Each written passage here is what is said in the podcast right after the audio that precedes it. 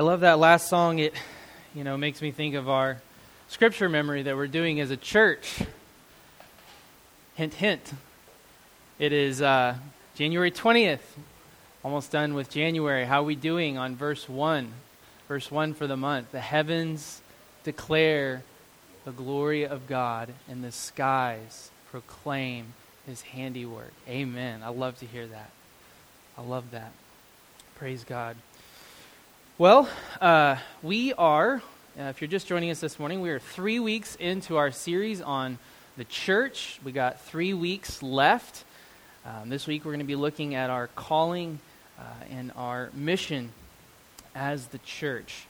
Um, let's go to the Lord one more time in prayer this morning before we begin.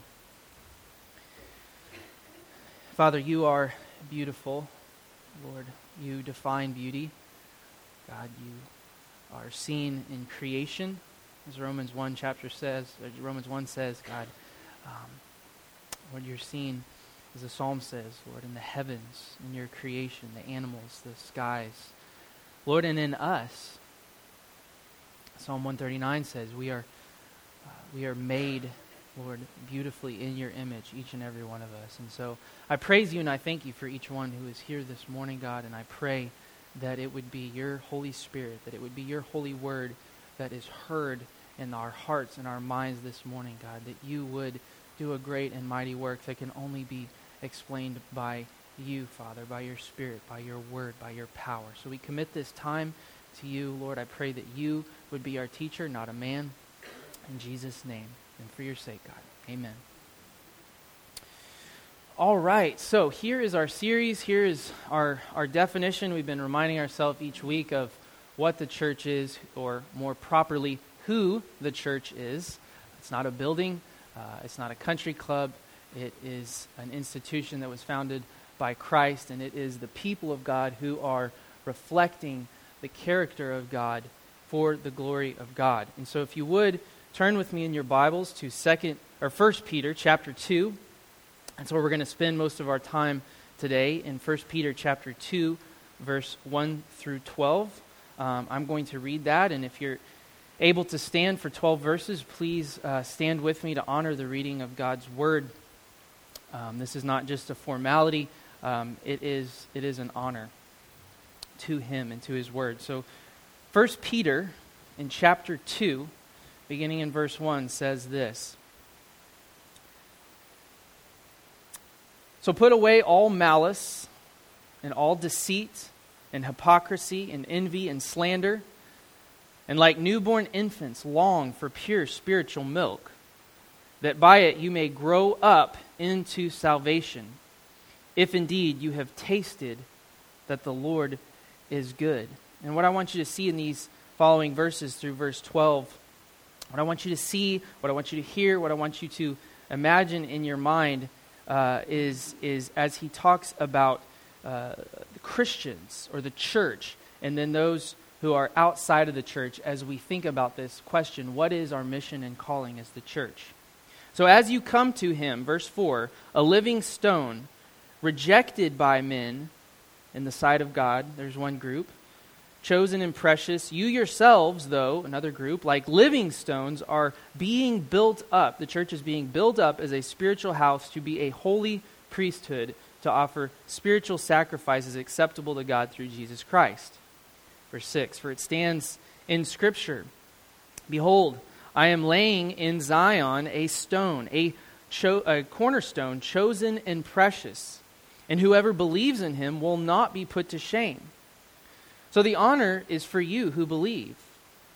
But for those who do not believe, the stone that the builders have rejected has become the cornerstone, and a stone of stumbling and a rock of offense. They stumble because they disobey the word, as they were destined to do. But you, the church, is a chosen race, a royal priesthood, a holy nation, a people for his own possession that you may proclaim the excellencies. There's our mission.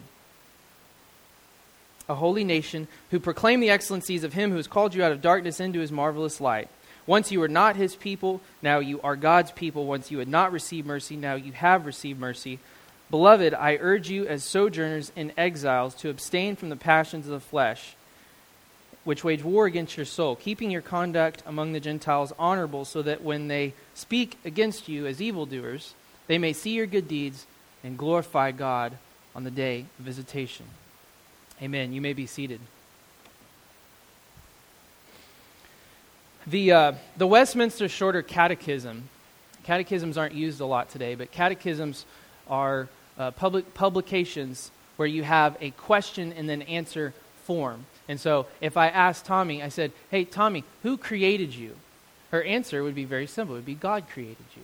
That's what a catechism is. The, the Westminster Shorter Catechism, the first one in it, says that the chief end of man, the man's that, that, that, that any man who is born in the image of God, their highest, most noblest, greatest thing that they can do with their life is that they can glorify God by enjoying Him forever.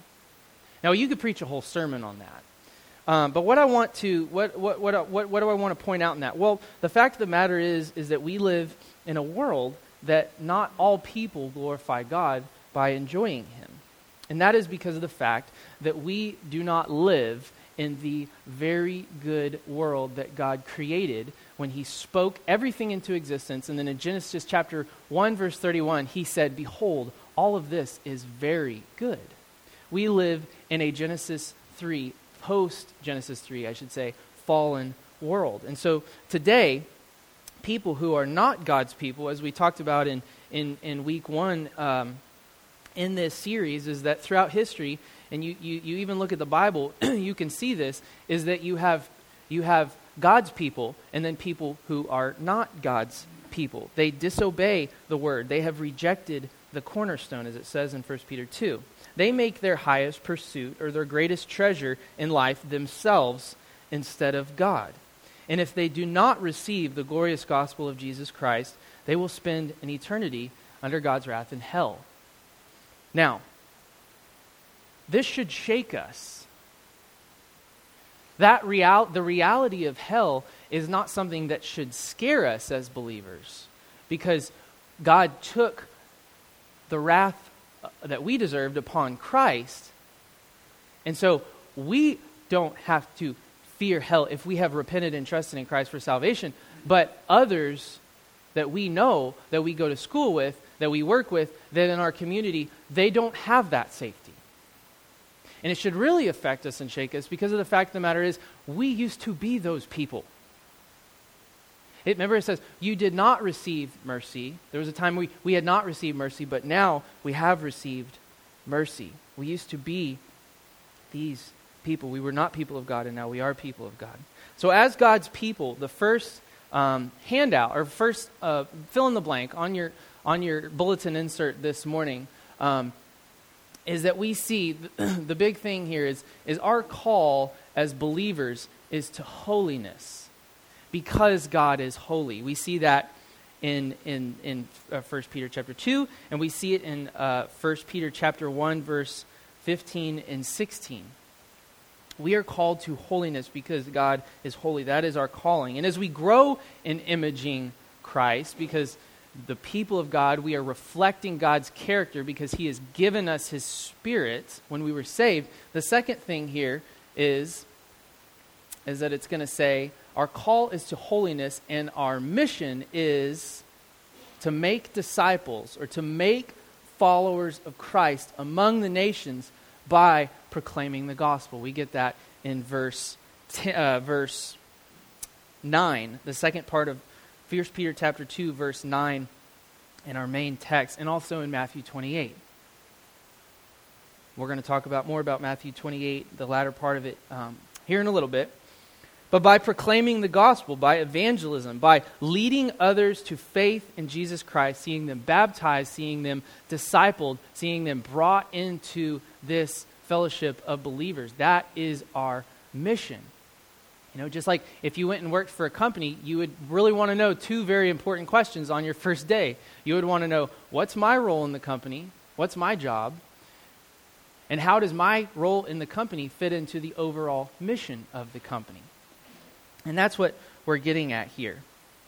So, why why put these two together? Why put our calling and our mission together? Because really, I could have separated, we could have separated this and we could have done this in two weeks. But I know you're thankful we didn't. Um, but the reason is, is because we can't separate who we are from what we are to be about doing. We can't separate who we are from what we are to be about doing. The church, historically and even today, has become lopsided when we, when we do this. We go to one end of the expe- uh, spectrum or the other. We can become obsessed with our sanctification, with Bible study after Bible study, with no application, until we forget that there's a lost and dying world out there. And then on the other end of it, we can neglect our own souls and we can neglect the truth of the gospel, the truth of God's word, and compromise that message all in the name of reaching people for Christ. Many unbiblical things have been done in the name of becoming all things to all people. So we're going to start first with our calling to holiness, our calling to holiness. So, what does it mean to be holy? I want to do this by answering three questions. What does it mean to be holy? How are we made holy? Um, and then I need to look at my outline for the other one. How are we made holy, and what does it look like for us to be holy? How are we to be holy? What's the application? So the first one, what does it mean to be holy? And if you look with me at 1 Peter chapter 1, verse 15 and 16, it says, it is because God is holy. It says, You shall be holy, as it is written, You shall be holy in all your conduct, because I am holy. Now, the holiness of God is something that we have talked about before, but it's very hard for us to wrap our minds around. It's, it's kind of like trying to explain to someone who has no idea what an alien is, what an alien is, or what a UFO is. I, I, don't, I don't know. I have no, I have no shelf to put that on. The reason the holiness of God is hard for us to comprehend is found in its definition. And there's a book I would highly recommend you reading. It's, it's called The Holiness of God by R.C. Sproul. Um, he does a wonderful job in this. This is something that really has shaken him and has affected him. It tells his story at the beginning of the book um, how the holiness of God became one of the uh, greatest character traits of God that he spent his life studying. But he says this in his book. He says, The primary meaning of holy is separate. It comes from an ancient word that means to cut or to separate. To translate the basic meaning into a contemporary language would be to use the phrase a cut above, like we talk about a diamond or it broke the mold with that person or with that, whatever it is. We don't have a human category for holiness. I can give you examples of the mercy of God. I can give you examples of the love of God or the justice of God. But the holiness of God is something completely different. This is also seen um, in the life of Jesus when his disciples, one of which was Peter, who wrote First Peter, was on the boat with him in Mark chapter 4. You might remember when Jesus calms the water, and something interesting takes place there. Um, so Jesus calms the sea, and R.C. Sproul makes this comment about it. He says, What is significant about this scriptural story is that the disciples' fear actually increased after the storm, after the threat of the storm was removed. In chapter 4, verse 30 of Mark, it says, Why are you so afraid? Have you still no faith? So after Jesus calms the sea, he says this to them. They were in the presence of the holy, he goes on to say. We can understand it if people invented an unholy God, a God who only brought them comfort. But it is another thing to fall prey. It is one thing to fall to a earthquake or a flood, but it is another thing to fall into the hands of the living God. The words that the disciples spoke after Jesus calmed the sea are very revealing. They cried out, "Who is this?" The King James version expresses it the question like this: What manner of man is this that even the winds and the sea obey him?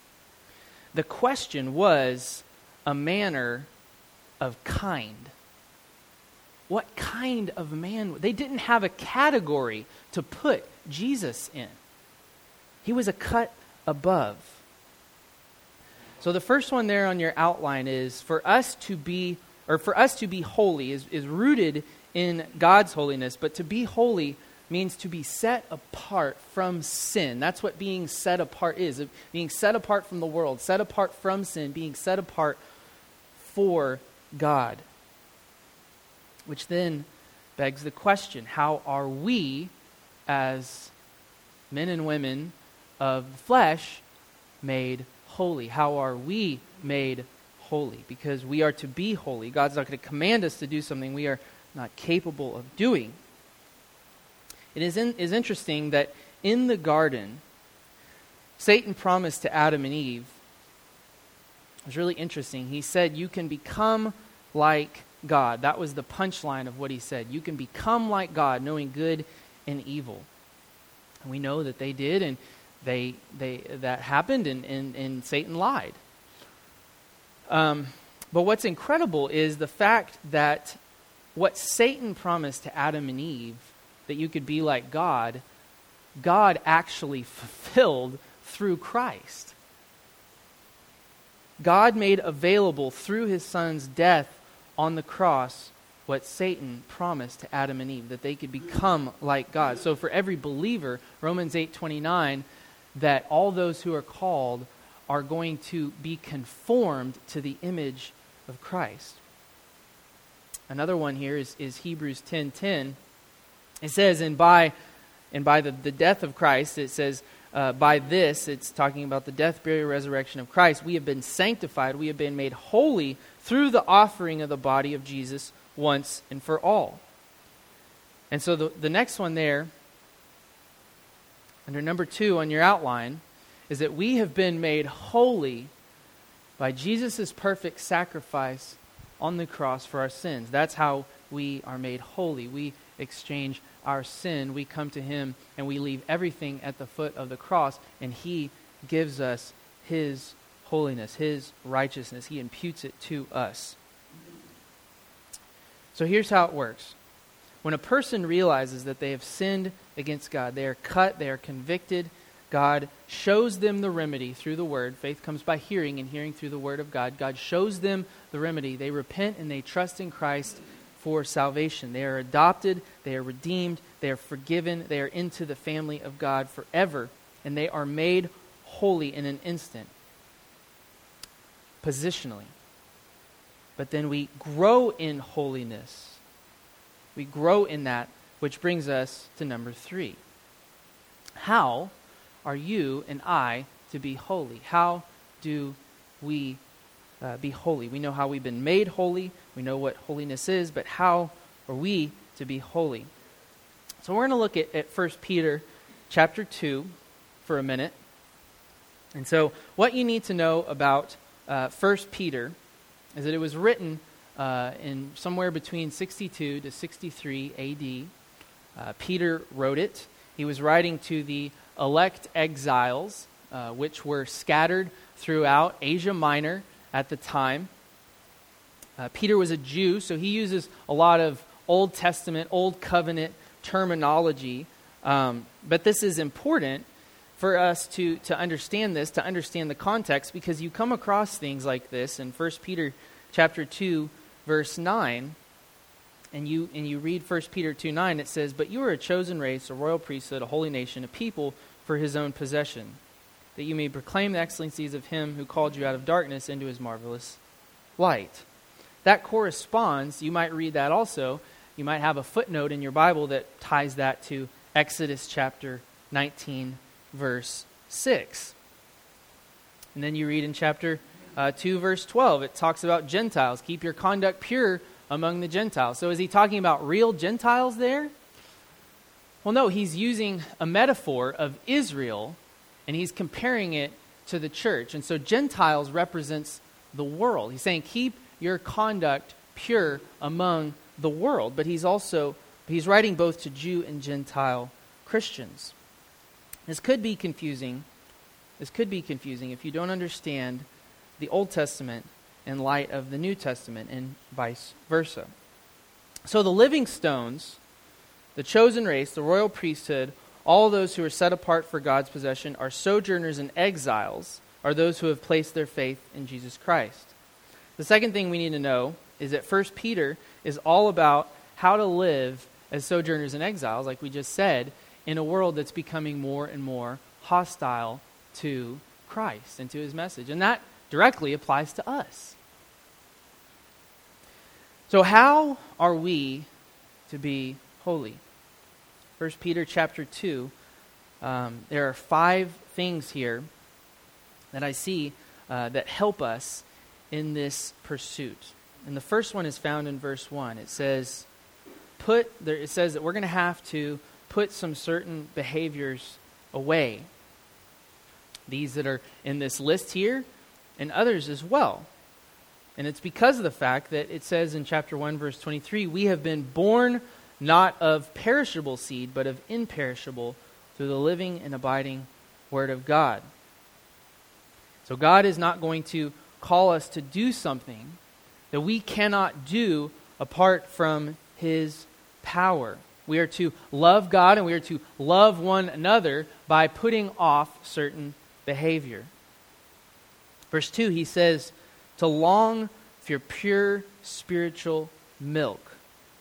Long for pure spiritual milk. He's not making an allusion to immature Christians like Hebrews does. He's not doing that here. He's saying that this is a good thing, to long for pure spiritual milk. For those who have, as it says, tasted and seen that the Lord is good, they long for him. They long to frequently be nourished by the Word of God. They long for pure spiritual milk. That is how we grow in holiness.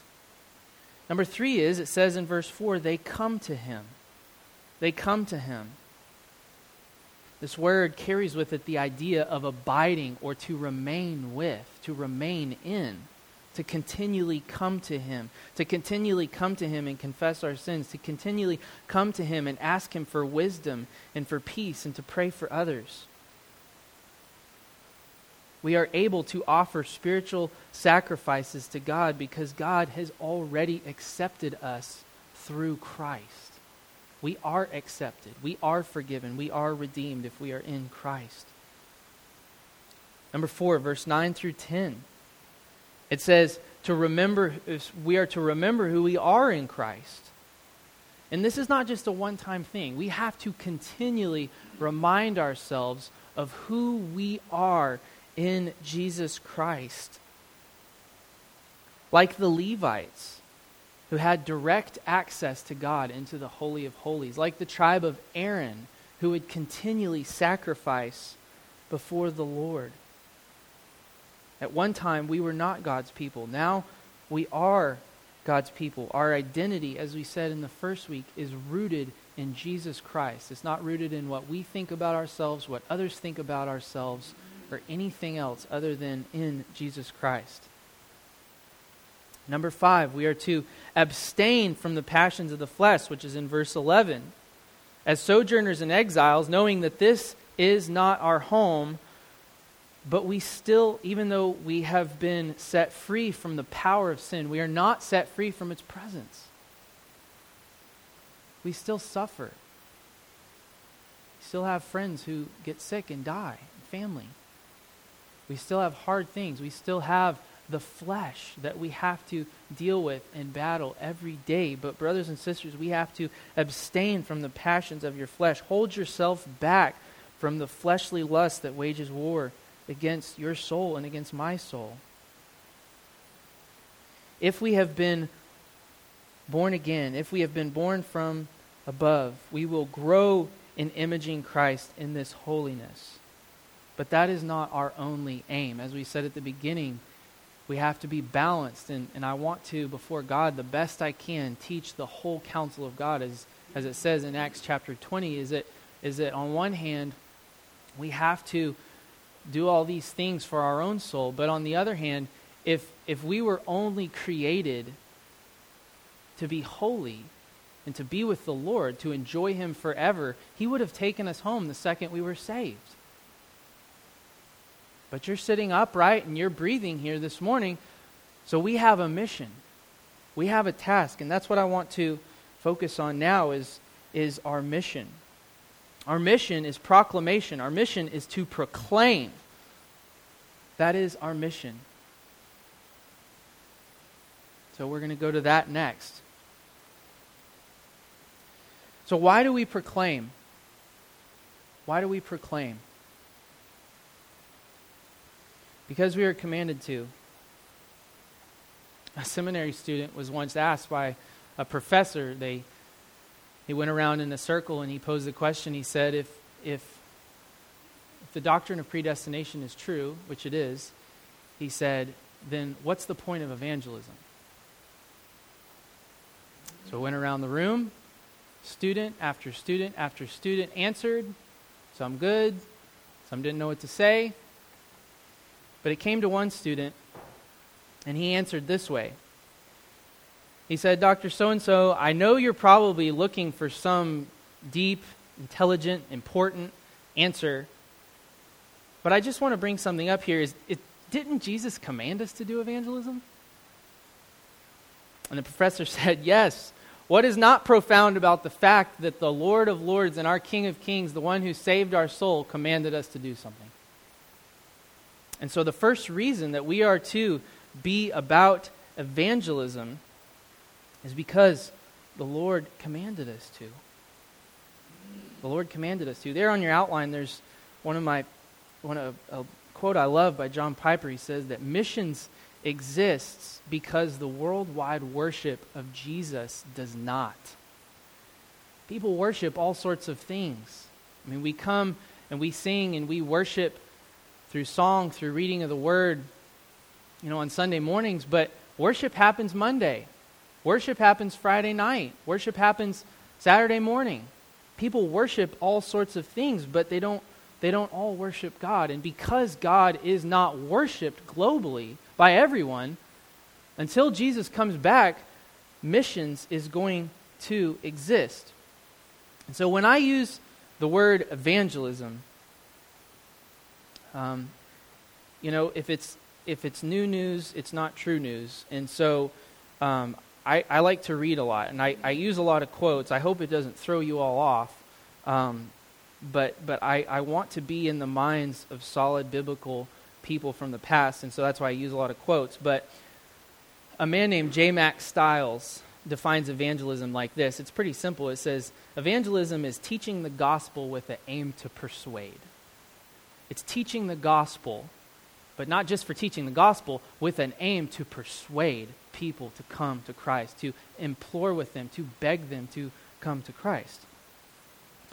So the first thing is we're, we are commanded to. Matthew 28, 18 through 20. Um, we should have that memorized. It's, you know, all authority on, on heaven and earth has been given to me. Uh, therefore, go and make disciples of all the nations, baptizing them in the name of the Father and of the Son and of the Holy Spirit, teaching them to observe all that I've commanded you, and I will be with you even to the end of the age. And so, because of the fact that all authority on heaven and earth has been given to Jesus Christ, we are to go and to do this. We get to go and do this. And the great thing about that promise is it says that He's always going to be with us when we go, when we obey Him. The second reason that we, um, that we do evangelism, that, that we are on mission for the Lord, is for His glory. Is for His glory. That's what the end of the, the passage in, in 1 Peter 2 says. It says that that, that, that, that the world may see your good deeds like it does in Matthew 5 and, and, and may glorify God. This is all for His glory and for His honor, not for ours. The third reason um, that we proclaim is because we get to. I mean, we get to. You're like, it's all command, and this is, this is what you have to do. It's like, but we also get to. Because we've tasted and seen that He is good. Because our souls have been satisfied with Christ. We get to do this. I use this example all the time, but it's like if you go see a good movie, if you eat at a good restaurant, if you have a favorite fishing spot, you, you say, hey, I want to share this with you. I, l- let me tell you about this movie. Let me tell you about how good of a steak is at, at so and so. We do it all the time. We do it all the time. So, number two, what are we to proclaim? What are we to proclaim? I hope we never get weary of hearing the gospel, of hearing what, what God has done for us in Christ. I know our hearts get weighed down sometime and we have so many different things going on in our lives, but man, this is our salvation, this is our sanctification, this is our glory, this is our everything, the gospel. The gospel message is the good news, the evangel, the good news, or, or someone who brings good news. And if you're taking notes, uh, an easy way to remember it, and I stole this from somewhere, I can't remember, but it's four words. The gospel's four words. It's God, man, Christ, response. God, man, Christ, response. God. God is, we begin with God. God is holy. He created everything very good. He placed Adam and Eve in the garden. Man sinned against God. He disobeyed God. He ate the tree of the knowledge of good and evil. And as a result, every person who is born after them has an inclination or has only one desire, and that is towards sin. This explains suffering. This explains why we die. This explains why we would say bad things happen to good people. This ex- sin explains that. Christ, God, man, Christ. So, God, in his loving kindness, for his glory, made the only way for us to be restored, forgiven, and spared the wrath of God and set free from sin and death. He sent Christ to take the punishment that we deserve. And now, the part we can't forget to mention is the response God, man, Christ, response. So, what should our response be to that? Well, Romans 10 says that faith comes by hearing, and hearing through the Word of God.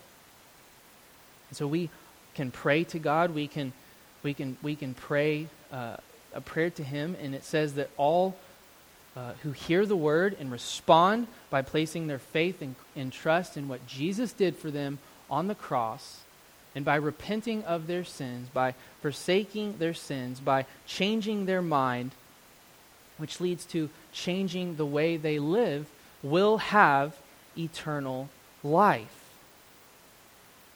God, man, Christ response. That is the message that we proclaim. So, how do we proclaim? Number three, how do we proclaim? Well, we proclaim the gospel with our words and with our witness. Now, we do this individually when we go on walks, when we're at the store, when we're at a restaurant, um, at school, in many different places. We do this individually through personal evangelism, through discipling others, by pointing others in our family to Christ. And we also do this as a church. We do this as a church as well. We are to be about local missions, we are to be serving in the community. One of my prayers is church planning. I would absolutely love to see one day this church be able to be healthy enough. I'm not saying it's not healthy, I'm just saying to the point where we could plant another church. That would be awesome global missions. We are to be about, as a church, global missions, seeing the gospel spread to all peoples.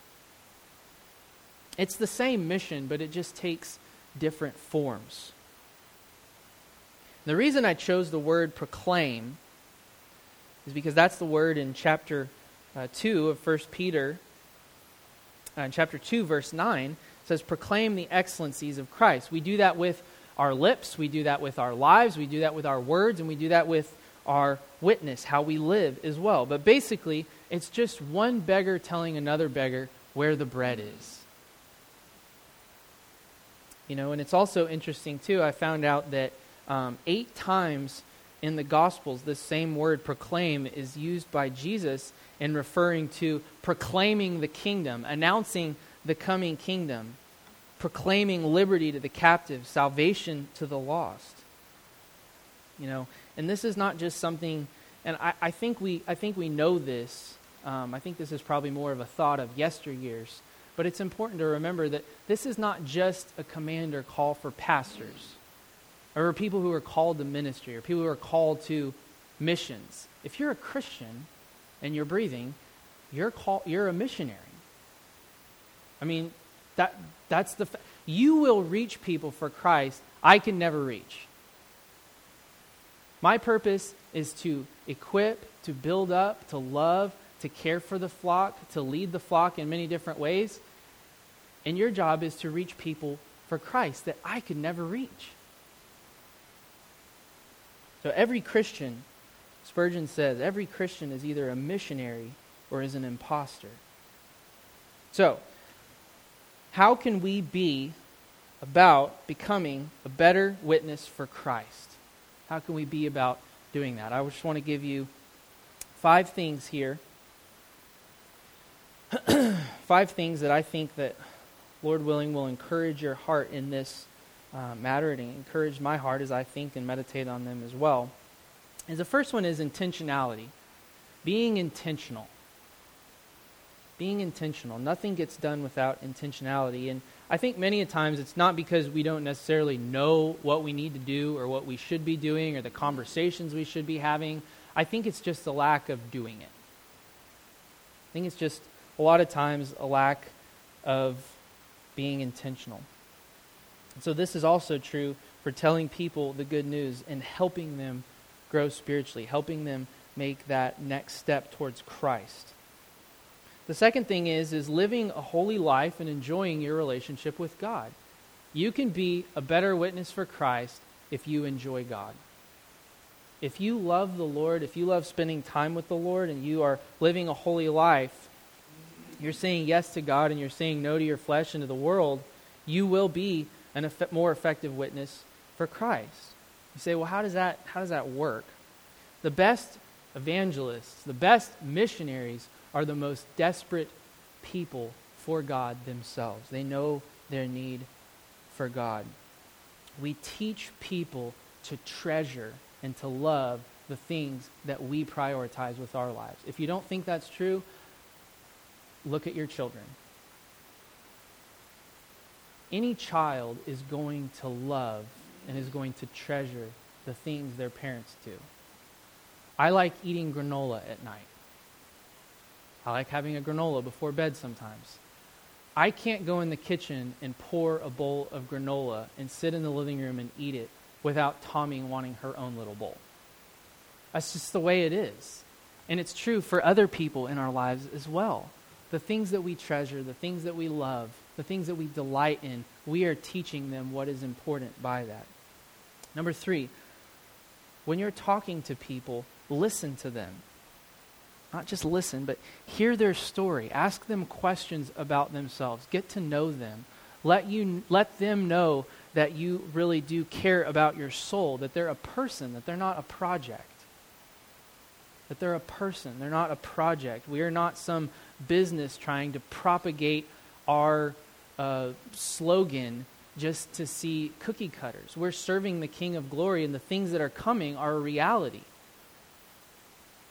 And so it's loving if we if we if we do win them to Christ. Number 4. Number 4, seek to turn normal conversations into spiritual ones. We have to pray for this. We have to pray for wisdom. We have to pray that God would give us boldness, that He would give us courage, that He would give us opportunities to do this. We have to pray for this, but we must seek to turn the conversation over to a spiritual one, one thing I like to do is to ask, Do you go to church anywhere? It's a pretty normal question. Or what do you believe about God? I believe the most important thing about a person is what they believe about God. What do you believe about God? And that's going to open up all sorts of can of worms. Number five, do the right thing and leave the results to God. Share the gospel with them? Yes but also leave God leave room for God to use you in their lives in different ways, to serve them, to help them as much as you can, to pray for them. Asking your waiter when you go to a restaurant, "Hey, how, we're going to pray to Jesus before the meal. Is there anything we can pray for you about?" You would be surprised how many times that's happened and had men and women cry because of things that are going on in their lives that we just have no idea about. And I had a lady one time say, You know, that's the second person that's done that for me today. I was like, That's pretty cool.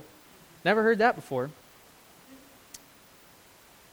but leave room for the result, leave the results to God and allow the Lord to use them in, in, in other ways of their life other than just proclaiming the gospel, but definitely proclaim the gospel to them. God, man, Christ response. Uh, that they uh, that we may lead them to faith in Christ. They need to see their need for Christ, and they need to see the, the answer to that solution. So I think what I've been trying to get at here this morning, um, I don't really use illustrations like this a lot, but I just, I want to do this. This is called a compass. I know most people have it on their phones now. Well, in this crowd, a lot of people probably already know that. This isn't a room of millennials. But, um, but I also have on my phone here a compass. This is a compass. Just, I guess you can't really see him up here, but I'm just going to put him right here. Um, as Christians, we're like compasses. They may take different forms, they may look different. This one's from World War II. This is a modern one. It may look different. But a compass's purpose is to point to true north. That's what the compass does. The purpose of the compass is for people who walk into the woods and realize they're lost, help them to find their way back home. That's our calling and mission. Calling is to be holy because God is holy. Our mission is to point people home because we know the way of salvation. Father, Lord, thank you for not just leaving us as orphans, but showing us the truth in your word, revealing to us, God, the way of salvation revealing us the way to be holy through repentance and faith in Jesus Christ. Thank you, God, Lord, that you have not, that you did not just let us eat of the tree of life and live forever in a state of sin and death, God, but you have redeemed us. You have saved us, Lord. But you have saved us for a, purpose and a mission for this church, God. You have saved this church for a purpose and a mission, Lord. And we know exactly what that mission is. And so, Lord, I, I pray that um, hearts would be stirred and encouraged, God, to go out, Lord, and to fulfill the mission that you have called us to do, to reach people for the name of Jesus Christ. Amen.